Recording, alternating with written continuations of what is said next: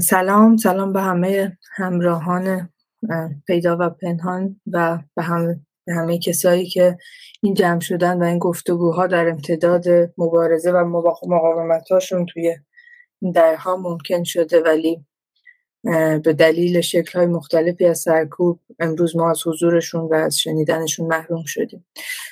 توی این پنل دو تا ارائه رو داریم. اول اندیشه شمس ارائه میده با عنوان برساخت خورد گفتمان های فمینیستی در رسانه های دیجیتال سیاست های مشاهده پذیری اندیشه پژوهشگر مطالعات فمینیستی رسانه است و در چند سال در قالب رساله دکتری در دانشگاه تهران مشغول تحقیق روی مناسب سازی رسانه های دیجیتال از سوی کنشگران فمینیسم و فعالان, فعالان حوزه زنان برای کنشگری بوده. همیشه همچنین تمرکزش روی اینه که این کنشگران مسائل و مطالبات زنان رو چطور در بسترهای دیجیتال صورت بندی می‌کنن بعد از دفاع از رساله دکتری هم الان به عنوان پژوهشگر پست دکتری در مرکز مطالعات اینترنت در حکوم آلمان کار تحقیقیش رو دنبال می‌کنه. اندیش جان من به تو میسپارم ادامه کار رو و مشتاق شنیدم سلام روز بخیر. من خیلی خوشحالم که بخشی از این گفتگوی پویایی هستم که بسترش با تلاش دستندرکاران دیدبان آزار توی این زمان خاص سرهم شده و واقعا خیلی خوشحالم که فرصت دارم بخشی از یافته های پژوهشم رو با شما به اشتراک بذارم و مشتاقم به شنیدن نقدها و نظراتتون. چون وقت کمه من می‌خوام خیلی مستقیم برم شروع کنم در مورد تحقیقم و اون قسمتی از یافته ها که می‌خوام باشون به اشتراک بذارم صحبت بکنم.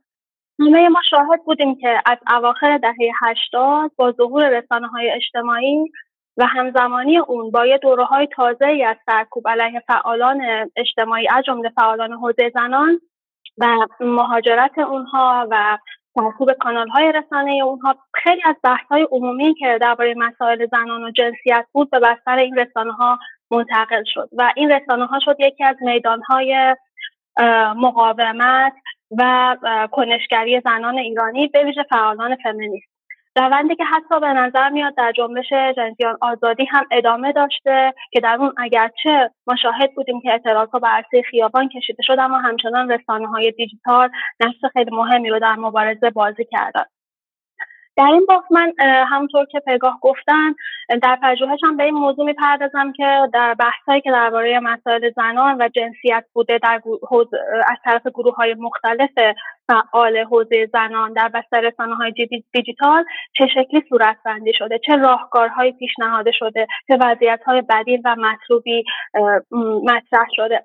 من این کار رو در تحقیقم با دنبال کردن جریان بحث و گفتگوها و اون روایت های متنی و تصویری انجام دادم که در نمایه های شخصی و گروهی تعدادی از فعالای حوزه زنان در بستر اینستاگرام و در بازی زمانی سه ساله منتهی به 1400 منتشر شده.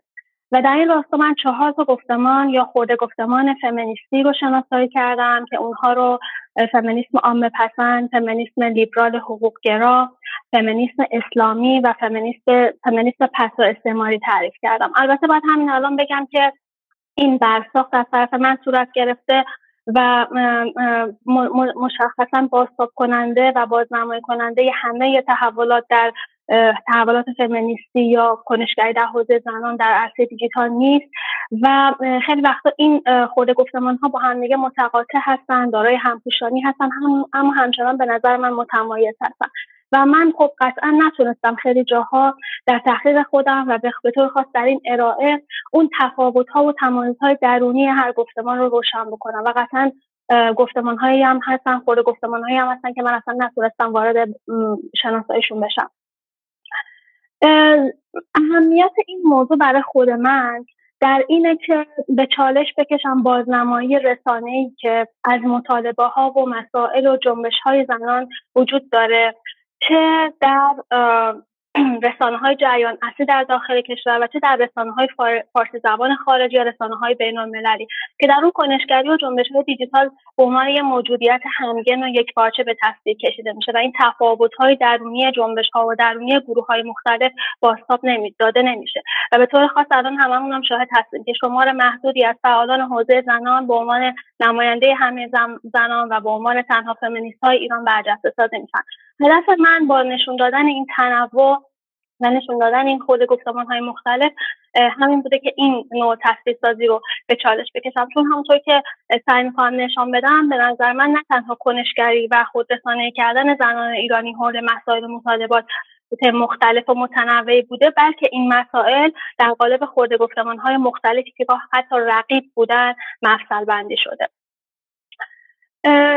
اولین خورده گفتمان که شناسایی کردم اسمش فمینیسم عامه پسند گذاشتم که از نظر شمار دنبال کننده های نماینده ها نمایه هایی که باز تولید کنندهش هستن و از نظر میزان بازنشر محتواهاش بیش از همه مشاهده پذیره من این گفتمان رو با الهام از سارا بنتوایزر که یک اندیشمند حوزه مطالعات فمینیستی رسانه فمینیسم عامه پسند گذاشتم. این خورده گفتمان بیشتر یه نسل جدیدی از کنشگران فمینیست عمدتا مهاجر و مستقر در دیاسپورا بدنی اصلش رو تشکیل میدن. در این خورده گفتمان آزادسازی زنان گرهگاه یا اون دال مرکزی گفتمان هستش. و که در کنار دالهای دیگه مثل حق انتخاب و اختیار آزادی های مدنی حقوق بنیادین بشر و قوانین برابر شبکه معنای خود گفتمان رو شکل میدن. از میان این دالها به نظر میاد که دال مشاهده پذیری یا برجسته سازی بدن زنانه و گاه بدن فرد تر جنسیتی جایگاه مهمی داره که به نظر میاد برای, در این راستاست که سوژه زن با هویتی متفاوت از گذشته و متمایز از تعریف گفتمان مسلط باز تعریف بشه. این تعریف عمدتا حول محور اختیار زن بر بدن و شمزدایی از امور تنانه تابو شکنی از امور جنسی و آگاهی جنسی زنان و مثبت نگری به بدن زنانه و بدن طبیعی صورت می‌گیره. با این هدف که سوژه زن یا سوژه تراز جنسیتی آزاد بشه آزادساز صورت بگیره. و معمولا همین تلاش برای مشاهده سازی از راه بازنمایی بستری بدن عمدتا در شکلهای برهنه نیمه برهنه و در موقعیت های غیر عرفی و تابو شکن در این خورده گفتمان به حقوق زنان عمدتا با اتخاذ یک چارچوب حقوق بشرگرایانه نگریسته میشه و دال برابری جنسیتی با معنی های برابری فرصت و امکانات و نشانه های حقوق و وظایف شهروندی پر میشه. و خب این خود گفتمان خیلی بر مفاهیم و ارزش های لیبرالیستی همطور که حتما تا حالا مشخص شده متکی بوده و با مکتب سیاسی لیبرالیسم و به طور خاص اندیشه لیبرال فمینیستی هم راهی داشته. دال مهم دیگه ای که در این خورده گفتمان هستش در دوشادوش با دال حقوق انسانی دال قوانین برابره که کنشگران با کمک اون سعی می‌کنن تبعیض آمیز بودن و زن بودن قوانین موجود در ایران رو و به طبع اون گفتمان حقوق اسلامی حاکم بر جامعه رو به شالش بکشن و مطالبه گری برای حقوق انسانی برابر رو به عنوان راهکار برون رفت از نابرابری و تبعیض جنسیتی ناشی از گفتمان مرسالانه معرفی بکنن. با این حال خب به نظر میاد تغییر قوانین توی این خورده گفتمان از راه ترد هژمونی حاکمه نه از راه اصلاح چون معمولا هم روش های مبارزاتی مبتنی بر اصلاح طلبی تو این خورده گفتمان مختا شکنی میشه. دیگری یا غیر اصلی این خورده گفتمان نظام مردسالار ارتگاهی در سطح فردی در رویکرد رویکردهای ضد زن به طور خاص رویکردهای مردان بازتاب پیدا می‌کنه. و در سطح اجتماعی در مشغولیتش با نهاد خانواده ایرانی در پیوند با مرد ایرانی امر ازدواج نهاد دین سنتگرایی مذهبی و نظام سیاسی حاکمه در کنار این تخاطب بیرونی فمینیسم غیر راد... فمینیسم عامه پسند با انواع دیگه فمینیسم از فمینیسمی که خودشون غیر رادیکال مینامن فمینیسم اسلامی فمینیسم حقوقگرا. همان نوع نسخه چپگرایانه از فمینیسم به عنوان دیگری برخورد می‌کنن و میکوشن از راه نقد و مشروعیت زدایی از اونها در سطوح مختلف. اونها رو به عنوان فمینیسم های دروغین فریبنده بیخاصیت و بزدل ترد بکنن. ببخشید. یکی از دلایلی که من در این تحقیق عامه پسندی رو به این خورده گفتمان نسبت دادم شکل گرفتن یه فرهنگ طرفداری یا نوعی محبوبیت حول این خورده گفتمانه. از یه طرف و از طرف دیگه پس زدن هر گونه فکر و یا برخورد غیر همفکر یا منتقدان است این محبوبیت هم عمدتا حول مسئله بندی مسائل و مطالبات زنان یا نحوه پرداختن به مسائل زنان نیست بلکه حول خود اون کنشگره یا خود اون فعال فمینیسته که من اونها رو با الهام از زینب توفکچی خورده فمینیست سلیبریتی شبکه شده نامیدم که از استطاعت رسانه های اجتماعی برای بازنمایی خود سیاسی و شخصیشون و به عنوان شکلی از سرمایه اجتماعی و فرهنگی با هدف کسب توجه عمومی به مطالبهشون بهره می‌برن یا به قول سال تفکری در تفکر خود در تحقیق خودش به عنوان یک روشی برای خود برندسازی. این کنشگران معمولا با رسانه کردن بستری خودشون و سبک زندگیشون تفاصیل سیاسی یا اجتماعی حول زنان رو با تعاملهای شخصشون با کاربران در هم میآمیزن یک نقد مینا نائلی می‌کنه از این نوع فمینیسم که موجه شده نمایه های شخصی کنشگران در رسانه های اجتماعی رشد بکنن. و اون نقد اینه که نتیجه اون ممکنه ایجاد تنش در درون گروه های مختلف فعال و تهدید حالات جمعی کنشگری در حوزه زنان باشه. همطور من در محتواهایی که بررسی کردم یک فمینیسم فردگرایانه ای رو یعنی در واقع برساخت یک فمینیسم فردگرایانه ای رو شناسایی کردم. به ویژه در کار فمینیست های خارج از کشور که در قالب پیام های پربسامد اونها درباره با محوریت عشق به خود مثبت نگری به بدن خودسازی فرهنگ مراقبتی مفاهیم آمیخته با شادی تعادل و موفقیت. نقدی که به این فمینیسم وارده به قول سارا برنسبازه و همکارانش اینه که یک سوژه فمینیستی رو به وجود میاره که مسئولیت کامل خودشکوفایی و رفاه و توانمندسازی خودش رو به عهده داره بدون اینکه به محدودیت های این سوژه یا این زن یا این گروه های در اقلیت در تحقق خودشون به دلیل محدودیت های ساختارهای فرهنگی و اجتماعی و سیاسی که نابر... به شکل نابرابری به زندگی سوژه ها شکل میدن بپردازه.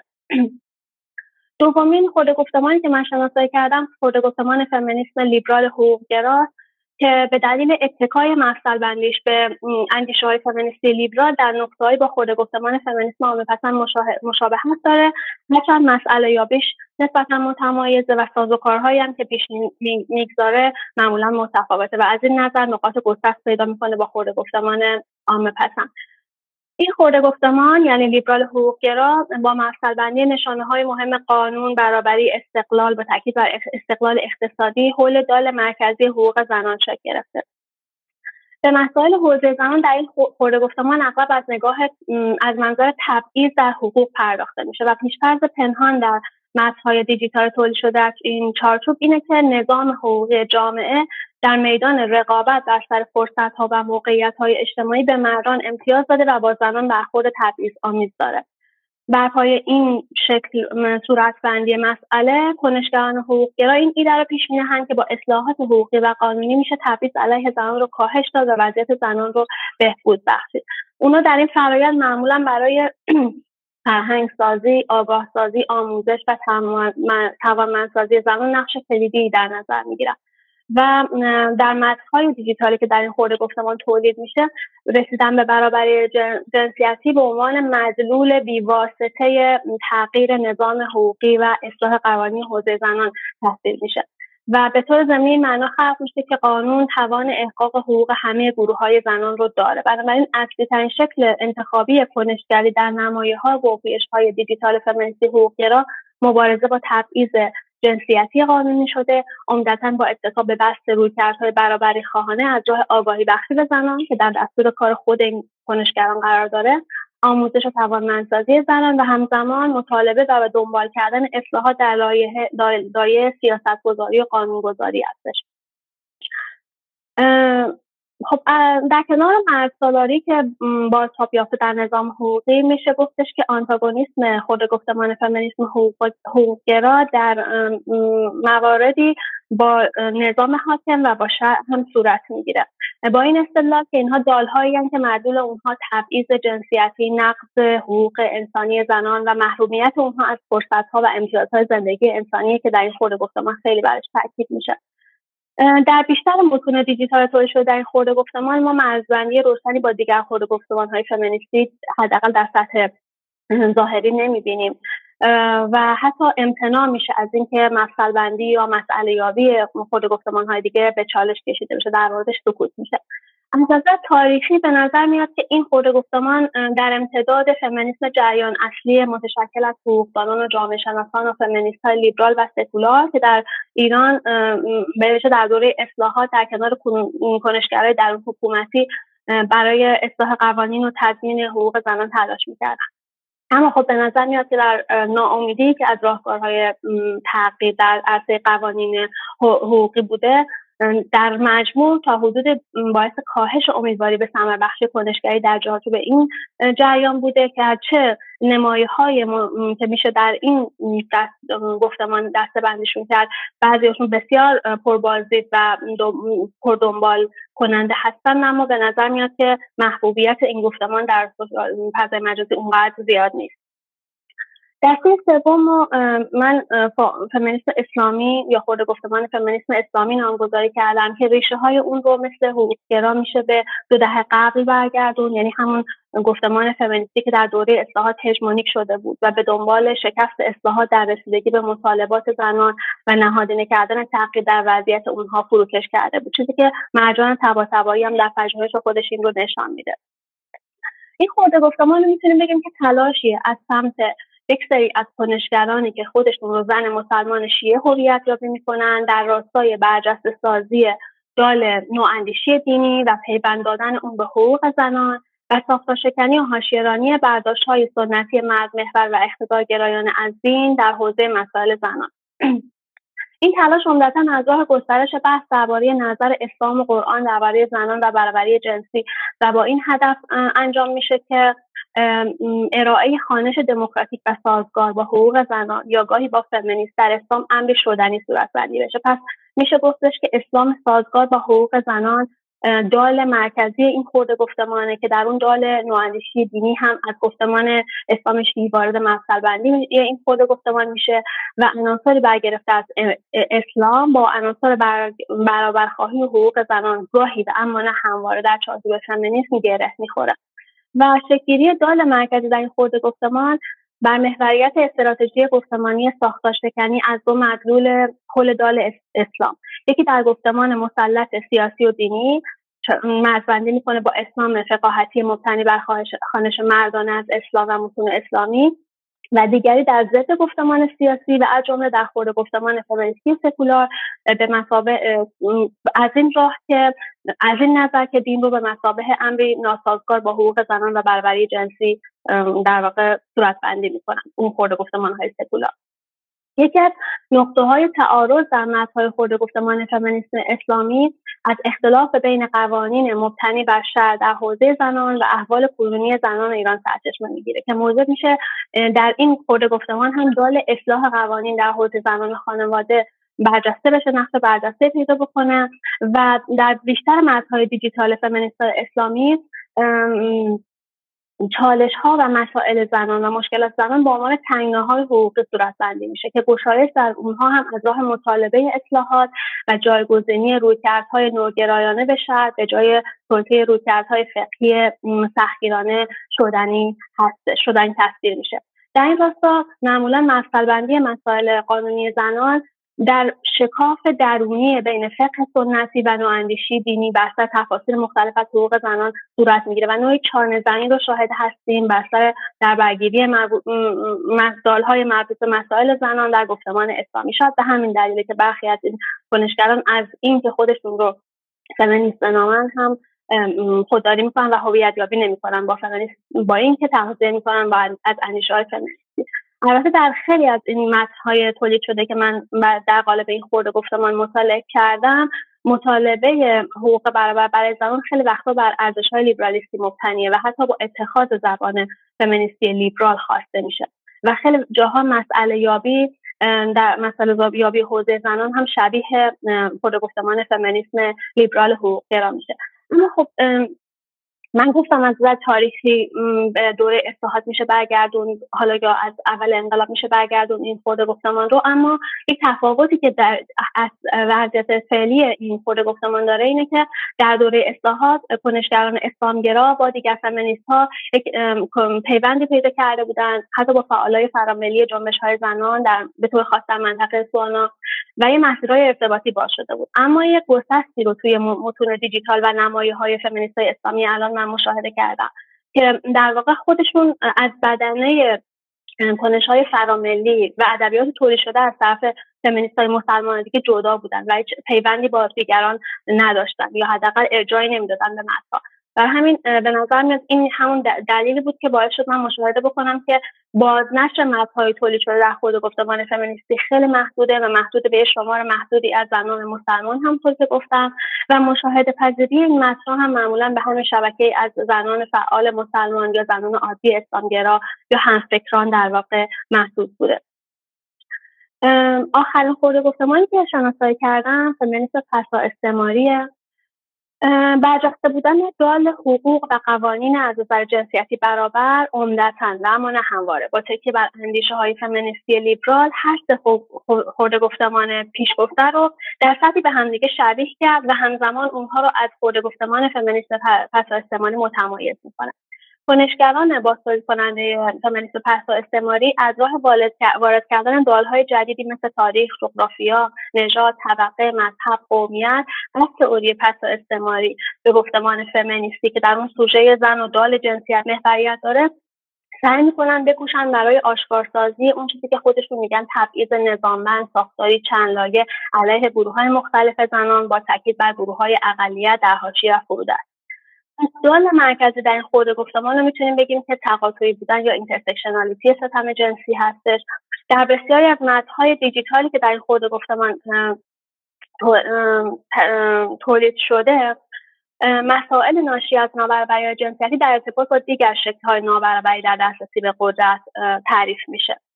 و این هم میشه منشأ منازعه های فمینیست های پسااستعماری با دیگر فمینیست هایی که سعی می‌کنن نابرابری جنسیتی رو به چالش بکشن اما در این چالش به چالش کشیدن فرایند هایی که این نابرابری رو می‌سازه رو باهاش کاری ندارن. کنشگران پس استعمالی در برابر اونها میگن که نقض ساختارهای قدرتی که سازنده روابط نابرابری جنسی و جنسیتی هستن بدیل کنشگری برای جستجوی عدالت و حالا برابری خواهی هستش.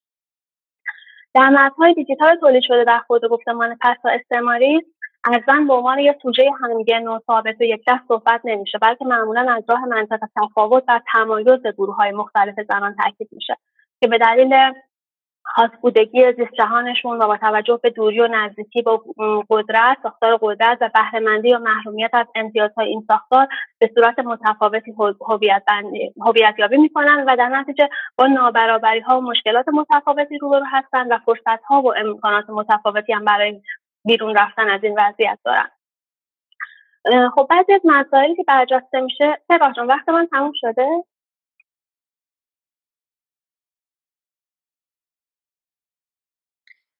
آره متاسفانه اندیشه خب من سعی می‌کنم اجازه بدین آره چند جنبندی سری بکنم.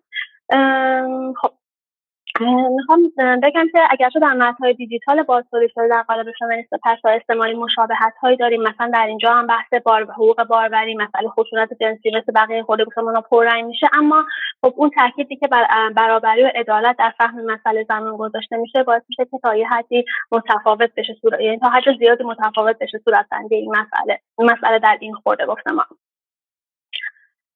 خب این در خورده گفتمان معمولا یک راهکار یک پارچه و یک واحد برای همه مسائل و برای همه گروه های زنان داده نمیشه و در مقابل از نسخه بومی است نیست به عنوان نسخه اصلی صورت, بندی میشه که intersectionality مسئله زن رو در کنار تکثر و در کنار عاملیت زنان بومی و جنبش اونها به رسمیت بشناسه. من به عنوان جمع‌بندی می‌خوام بگم که یافته های من پژوهش من بر وجود فرصت های گفتمانی بیشتر برای طرح و تداوم چارچوب فمینیسم عامه پسند در بستر اینستاگرام که میدان تحقیقم بوده اشاره داره. که احتمالا خب فرصت های بیشتری رو به کنشگران بازسازی کننده این خرده گفتمان داده که مطالبه های اولویت دار زنان رو شکل بدن و به این اساس من می‌تونم از قدرت گرفتن فمینیسم عامه پسند و محبوبیت روزافزونش در بستر رسانه های دیجیتال صحبت بکنم. مهمه که به قوه می‌تونه به قرار گرفتن مطالبه های برساخ شده و برجسته در این خورده گفتمان در دستور کار عمومی و هژمونیک شدن مسئله بندی مسائل مطالبات زنان در اون بیانجامه و بر جنبش های زنان و تحولات اون تاثیر بگذاره.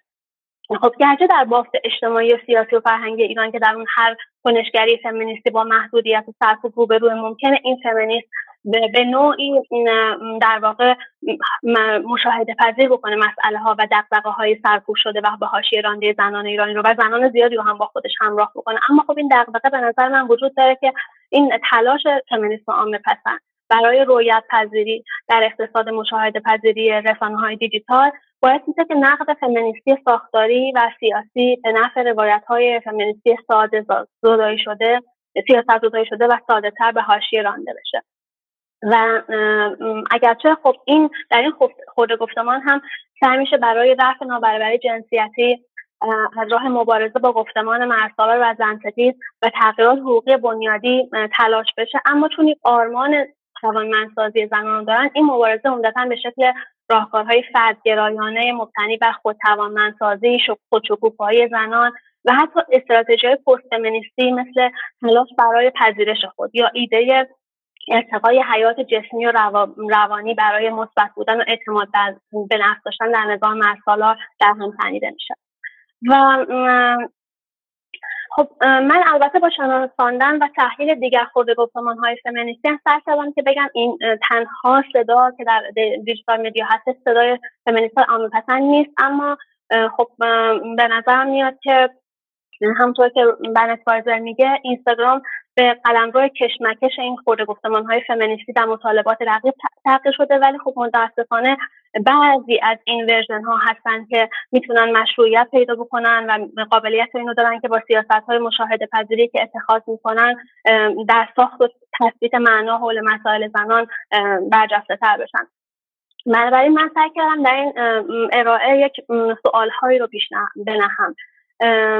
در این راستا که در این فرهنگ دیداری شده رسانه های دیجیتال کدوم مانیفست ها و بیان های فمینیستی دارن با در مقایسه با بقیه اشاره پیدا می‌کنن مشاهده پذیر میشن؟ چه نسخه ها و خورده گفتمان های از فمینیست در فضای دیجیتال به مشاهده پذیری دست پیدا می‌کنن؟ و فرصت های گفتمانی رسانه های دیجیتال بیشتر استفاده می‌کنن؟ کدوم در حاشیه میمونن؟ و اینکه این کنشگری ها چه محتواها و بحثهایی رو حول مسائل جنسیت و مطالبات زن در دسترس قرار میده. کدوم مطالبات کدوم گروه ها رو برجسته می‌کنه و چه راهکارهایی رو در حوزه زنان پیش مینهد همه اینها به نظر من از اونجایی که پیامد دارن برای گفتمان فمینیستی و برای جنبش های زنان لازمه که مورد بحث قرار بگیرن و در در واقع گفتگوهای جمعی بهشون پرداخت بشه. خیلی متشکرم و وقت یکم طولانی شد. ممنونم من چون وقتمون کمه من خیلی زود برم سراغ ارائه بعدی این پنل. ارائه بعدی رو سبا معمار میده با عنوان مبارزه در سایه قدرت نگاهی به فمینیسم اندرونی و ابزارسازی از حقوق زنان. سبا دانشجوی علوم سیاسی شاخه فرهنگ هنر و تصاویر تو دانشگاه پاریس هشت و قبلا هم فارغ التحصیل مطالعات اجتماعی از ایران آکادمیاس با پژوهش درباره نسبت هنر و تخیل اجتماعی در حرکت دختران خیابان انقلاب. سبا جان من به تو میسپارم و مشتاق شنیدم مرسی پگاه سلام به همه. منم همین اول و قبل از اینکه ارائهمو شروع کنم بگم که خیلی خوشحالم که امسال با همه این سختی دور هم جمع شدیم و با همدیگه و کنار همدیگه فکر می‌کنیم و می‌پرسیم و به کنجکاویمون ادامه میدیم.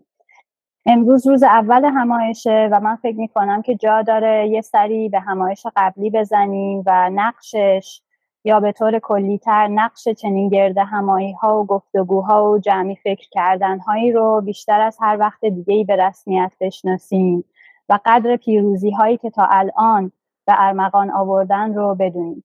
من این چند روز دوباره برگشتم ویدئوی همایش قبلی دیدبان آزار رو نگاه کردم به صحبت ها گوش دادم. و پیشنهاد می‌کنم که شما هم اگه فرصتش رو داشتین این کارو بکنین به خصوص که دو تا از پنل گردان های همایش قبلی حالا پشت دیوارهای زندان هستند و این فرصتیه برای ما که با به یاد آوردن نام الهه محمدی و نیلوفر حامدی هم مقاومت رو زنده نگه داریم و هم نیرومندتر پیش بریم. دیگه بیشتر از این من وقت نمی‌گیرم و ارائم رو شروع می‌کنم. فقط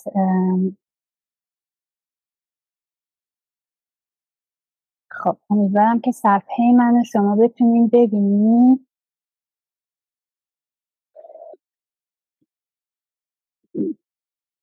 بله می‌بینیم عزیزم. مرسی. من توی ارائه می‌خوام چند تا مفهوم رو باز بکنم که فکر می‌کنم می‌تونن به بحث و گفتگوهایی که مدتیه در جریانه کمک کنم از ابتدای قیام ژینا خیلی ها از انقلاب فمینیستی از یک فمینیست شدن همگانی صحبت کردن. من می‌خوام بپرسم که این فمینیست بودن یا فمینیست شدن به چه معناست؟ نمی‌خوام وارد تعریف فمینیسم بشم و انواعش رو باز بکنم و غیره. هر کسی ممکنه خودش رو بنا به تعریفی فمینیست بدونه. این موضوع بحث من نیست. من می‌خوام بحث رو از یک قدم جلوتر شروع کنم و از خودم و از شما بپرسم که اون نقطه مشخصی که ما درش فمینیست شدیم کجاست؟ آیا اصلا چنین نقطه ای وجود داره؟ یعنی ما می‌تونیم لحظه ای رو به یاد بیاریم که قبلش فمینیست نبودیم و بعد طی اتفاق یا کنش یا یک درک جدید ناگهان فمینیست شدیم. و این فمینیست شدن یا فمینیست بودن چطور نسبت ما با جهان با دیگران و با خودمون رو تغییر داده؟ پس تلاش بحث من اینه که یک همچین پرسش هایی رو باز بکنه و توی این 15 20 دقیقه که در پیش دارم یک همچین کنجکاوی رو می‌خوام برجسته بکنم. می‌خوام سعی کنم فمینیست بودن رو توصیف کنم و در توصیفم هم از سارا احمد و مقالهش به عنوان فمینیست های خوشیکش کمک می‌گیرم. این مقاله هم قبلا به فارسی ترجمه شده و در سایت مدرسه فمینیستی فکر می‌کنم قابل دسترسی باشه. پرسش سارا احمد توی این مقاله همین پرسشه دقیقا. من دقیقا از کی فمینیست شدم؟ اون لحظه مشخص فمینیست شدن من کجاست؟ از خلال یک همچین پرسشی ما به پرسش های دیگه ای هم می‌رسیم. که یه جورایی ممکن ادامه بحث اندیشه باشن. اندیشه از چهار تا دستبندی اکتیویسم فمینیستی در شبکه های اجتماعی صحبت کرد.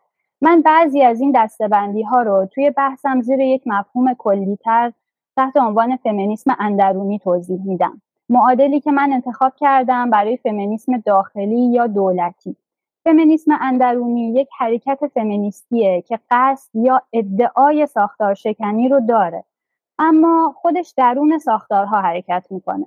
و من از واژه اندرونی استفاده می‌کنم چون به نظرم اونطوری که ما در فارسی اندرونی رو استفاده می‌کنیم خیلی خوب و شفاف محدودیت های این دولتی و داخلی و توی پستو موندن رو نشون میده. نهایتا و آخرین مفهومی که بازش می‌کنم فموناسیونالیسمه ترکیبی از ملیگرایی و فمینیسم بروکراتیک.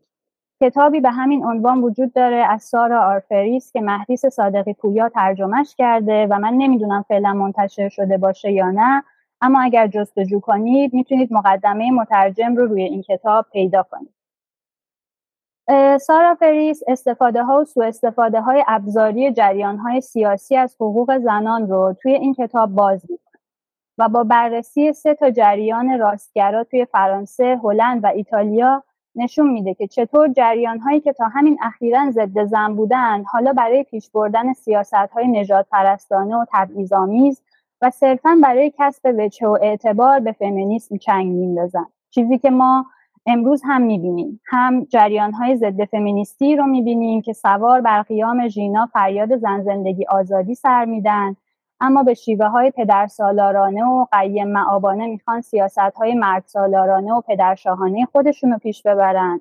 از طرف دیگه هم می‌بینیم که یک همچین جریاناتی دست در دست جریانهایی در غرب حرکت می‌کنن که حقوق زن رو به وضوح نقض می‌کنن. مثلا حق سخت جنین رو از زنان می‌گیرن یا آزادی پوشش رو ازشون می‌گیرن یا بعد به زنکشی گسترده در کشور خودشون بیتوجهن. اما با این حال خودشون رو همراه و همدل زن ایرانی معرفی می‌کنن. باز کردن این سه مفهوم و پرسش همه بحثیه که من می‌خوام پیش بکشم و فکر می‌کنم می‌تونه کمک کنه چشماندازمون برای درک و تمایز گذاری بین جریان های در حال حرکت این روزها کمک کنه. خب. برگردیم سر بخش اول بحث و سعی کنیم اون لحظه ای رو پیدا کنیم که درش فمینیست شدیم. اون لحظه می‌تونه لحظه ای باشه که ما حتی نام فمینیسم رو هم نشنیده بودیم. این اصلا مهم نیست. احمد میگه که برای او اون لحظه لحظه برهم زدن نظم میز شام خانوادگی بوده. وقتی که مسئله دار بودن یک جمله رو ابراز می‌کرده و باعث تنش می‌شده. یه همچین تنشی با همه سادگی و پیش پا افتادگی ظاهریش می‌تونه تمام مناسبات موجود بر سر میز رو به هم بزنه. اینطور در نظر بگیریم که پدر همیشه در نقش پرسشگر ظاهر می شده و دختران همیشه در نقش پاسخگو. حالا در میان یکی از پرسش ها یا اظهار نظرهای پدر یکی از دختران شروع می‌کنه به اعتراض یا سوال پرسیدن. مناسبات قدرت سر میز شام به هم می‌خوره. در این لحظه فمینیست شدن به معنی برهم زدن مناسبات قدرته. احمد توی مقالش میگه که فمینیست شدن لحظه ایه که در اون شروع می‌کنیم به کشتن برخی خوشی ها مثلا به یک شوخی نمیخندیم. تعرض یا تجاوز یک بازیگر خیلی محبوبی رو بیان می‌کنیم. پدر رو متزلزل و ناراحت می‌کنیم من هرچند با این توصیف موافقم اما فمینیست شدن رو طور دیگه ای هم می‌فهمم. لحظه ای که ما اتفاقا شروع می‌کنیم به کشتن ناخوشی ها ناخوشی هایی که بر ما تحمیل میشه رو نفی می‌کنیم و به ترس نگرانی و غم نمیگیم. یکی از لحظات فمینیست شدن ما به شکل جمعی لحظه که شروع می‌کنیم به خندیدن به پلیس. مناسبات قدرت رو به هم می‌زنیم. مثلا زنی درست جلوی گروهی از نیروهای پلیس میشینه و علامت پیروزی نشون میده. زنی که به جای بله چشم گفتن به پلیس روی سکو وای میسه و می‌پرسه چرا. پلیس مثل پدر در یک مناسباتی از قدرت قرار داره و انگار سوال پرسیدن و امر کردن حقیه که فقط او ازش برخورداره. ولی مثلا وقتی یکی از دختران خیابان انقلاب شروع می‌کنه به سوال پیچ کردن پلیس مناسبات قدرت عوض میشه. وقتی جمعیت شروع می‌کنن به خندیدن به ناتوانی پلیس در بالا رفتن از گنبد میدان انقلاب وقتی زنی جلوی نیروهای پلیس رد میشه و شروع می‌کنه به تمسخر اونها وقتی زنی رو به نیروی پلیس میگه که هیچ کاری نمی‌تونید بکنید اینها رو می‌تونید در هم ریختن مناسبات قدرت و لحظاتی از فمینیست شدن تلقی کنید. فمینیست ها خیلی از نظم های از پیش موجود رو به هم می‌زنند و به این ترتیب باعث یک جور تلاطم و طوفان میشن. اگه همیشه مطیع بمونیم که خب تنشی هم به وجود نمیاد. لحظه فمینیست شدن یک لحظه تنشه. پذیرفتن اینه که وضعیت موجود لذت بخش نیست. پذیرفتن اینه که نظم حاکم بر خانه نظم مورد پسند ما نیست. ما وقتی به یک شوخی نمیخندیم وقتی از فرمان پدرمون سرپیچی می‌کنیم و هزاران هزار مقاومت دیگه به هر حال باعث ناراحتی میشیم. ما حتی ممکنه در میانه اعتراضات یک سری معترض دیگر رو ناراحت بکنیم ممکنه زیاده خواه دائم المبارز یا دائم المعترض نام بگیریم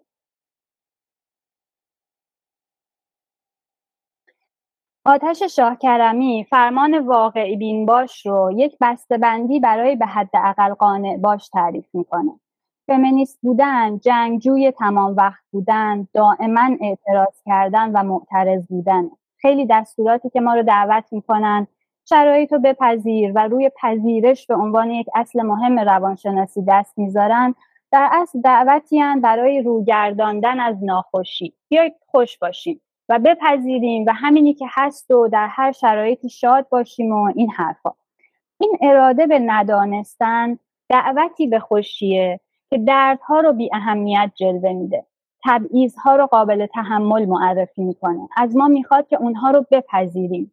فمینیست شدن همراه با نپذیرفتن با نگفتن با جنگیدن و اعتراض کردن به شکل مستمر و دائمی. دائم المبارزه بودن و دائم المعترض بودن. این حرفیه که احمد هم توی مقالش می‌خواد بزنه. اون می‌خواد بگه که بله فمینیست ها خوشی کشن. و برای فمینیست شدن لازمه که ما پیش از هر چیزی ظرفیت پذیرش ناخوشی ها رو داشته باشیم. اما کشتن این دست خوشی ها به معنی کشتن همه خوشی ها نیست. فمینیستا شاید گاهی لقب بدفاز، عصبانی، ناراحت و دائم المعترض و غیره بگیرن اما اونها در عین حال بسیار موفقن در پایگذاری خوشی های بدی خوشی هایی که منشأشون بیخیال بودن نیست بلکه مقاومت و جنگندگیه. خوشی هایی که خودشون اعتراض و مبارزن. از این نمونه ها هم بسیار داریم. زن جوانی زندان رو ترک می‌کنه و بلافاصله شروع می‌کنه به خندیدن و رقصیدن. زنی در زندان چیزکیک درست می‌کنه و خاطراتش رو از تلفن مخابره می‌کنه. زنها از پشت دیوارهای زندان آواز می‌خونن. این لحظات به قایت فمینیستی چون قدرت از پیش موجود رو کاملا در هم میریزن. مردگی زندان و ترس و اباحت زندانبان رو در هم میشکنن و جایگاه قدرت رو از آن خودشون می‌کنن. توی این روند قیم معابی به یک باره ولی محو نمیشه بلکه ممکنه شکل جدیدی به خودش بگیره. این رو به خصوص وقتهایی می‌تونیم بفهمیم که زنان حرکت های اعتراضی برای بازپس گرفتن بدنشون انجام میدن. واکنش به این حرکت ها در نوع خودش قابل بحثه. مثلا وقتی زنی برای اعتراض برهنه میشه خیلی فریادها بلند میشه که این فمینیست بودن نیست الان وقتش نیست جامعه آماده نیست و این حرفها این واکنش ها یک چیزی رو مشخص می‌کنن و اون اینکه بله خیلی از ما در قیام ژینا فمینیست شدیم. اما اینکه تا کجا و در چه حد و حدودی فمینیست هستیم جای بحث داره. یک توافق جمعی وجود داره که روسری اجباری و هجاب اجباری باید از بین بره. روسری از سر برداشتن قهرمانانه است. اما مثلا آرایش زیاد کردن یا دامن کوتاه پوشیدن دیگه قهرمانانه نیست. موی زن آزاد میشه اما بدنش نه. انگار ساختاری شکسته میشه. مثلا ساختار جمهوری اسلامی و روسری و مانتو و مقنعه کنار میره.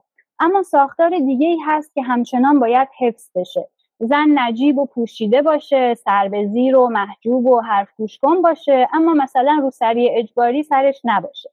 این ساختار شکنی درون ساختارها رو می‌تونیم با فمینیسمی که من فمینیسم اندرونی ترجمهش می‌کنم بهتر بفهمیم. فمینیسمی که چیزهایی می‌خواد اما چیزهایی می‌خواد که اجازه داره بخواد. توی بخشبندی که اندیشه توی ارائهش توضیح داد این نمونه ها رو خیلی واضح می‌تونستیم ببینیم.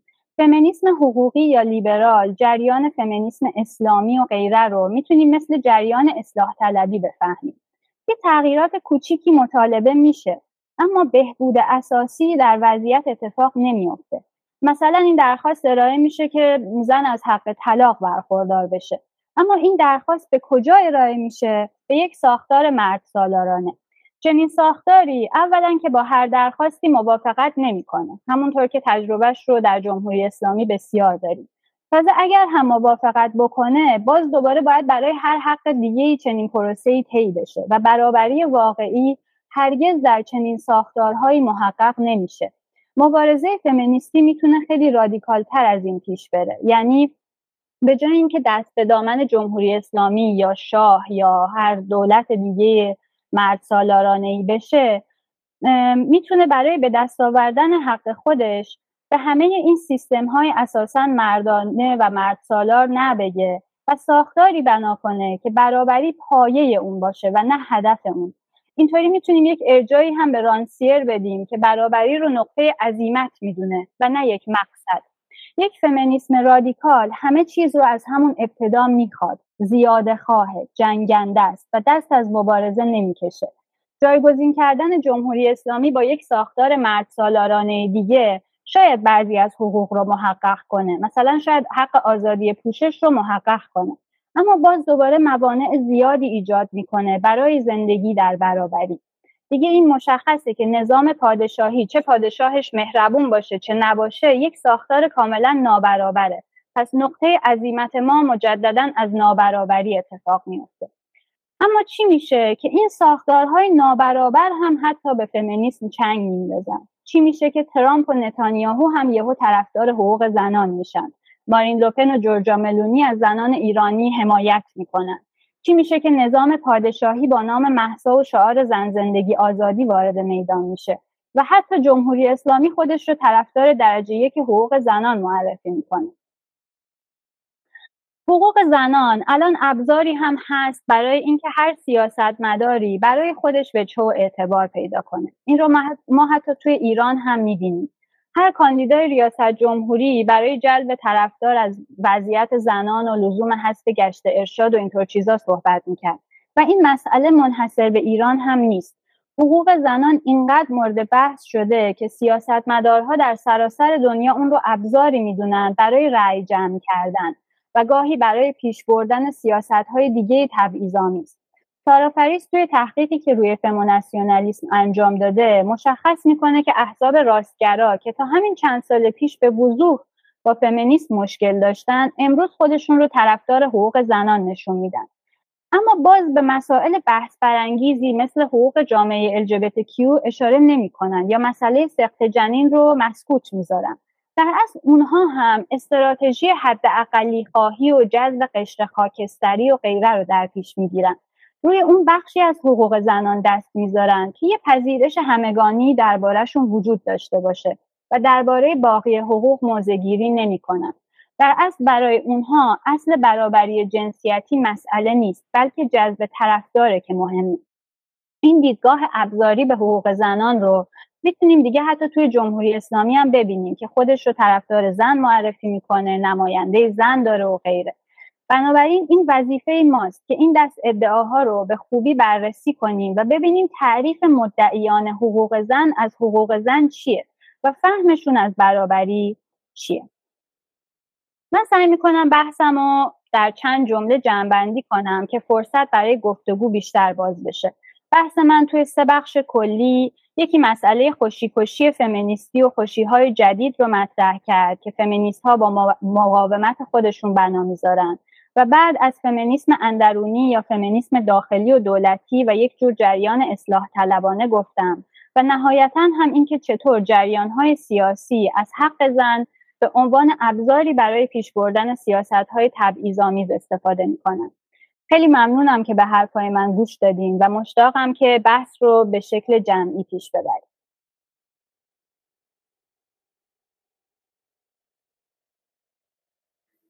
ممنونم سبا جان. خیلی استفاده کردم من شخصا. دوستان خیلی وقت کمی داریم. پنج دقیقه دیگه پنل بعدی شروع میشه. در حد پنج دقیقه اگر سوالی هست اگر کسی دوست داره سوال رو از همون جایی که تو پنل قبلی گفتیم علامت مثلث دایره مربعی که اون پایینه یه بخش Q&A داره که اونجا می‌تونید سوالاتون رو برای ما بفرستید. در حد پنج دقیقه می‌تونیم که بشنویم سوالا رو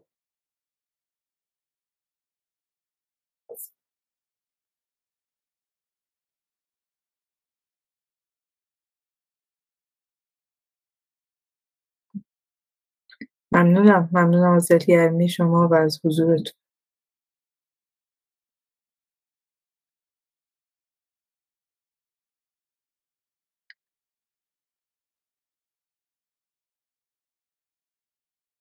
خب اگر سوالی نیست که فکر می‌کنم پنل اینجا تموم می‌کنم. ممنونم از سبا و اندیشه و واقعا برای من خیلی لذت بخش بود. شنیدن حرفاتون و قطعا در ادامه برمیگردم برای فکر کردم و برای خیلی چیزهای دیگه بهشون.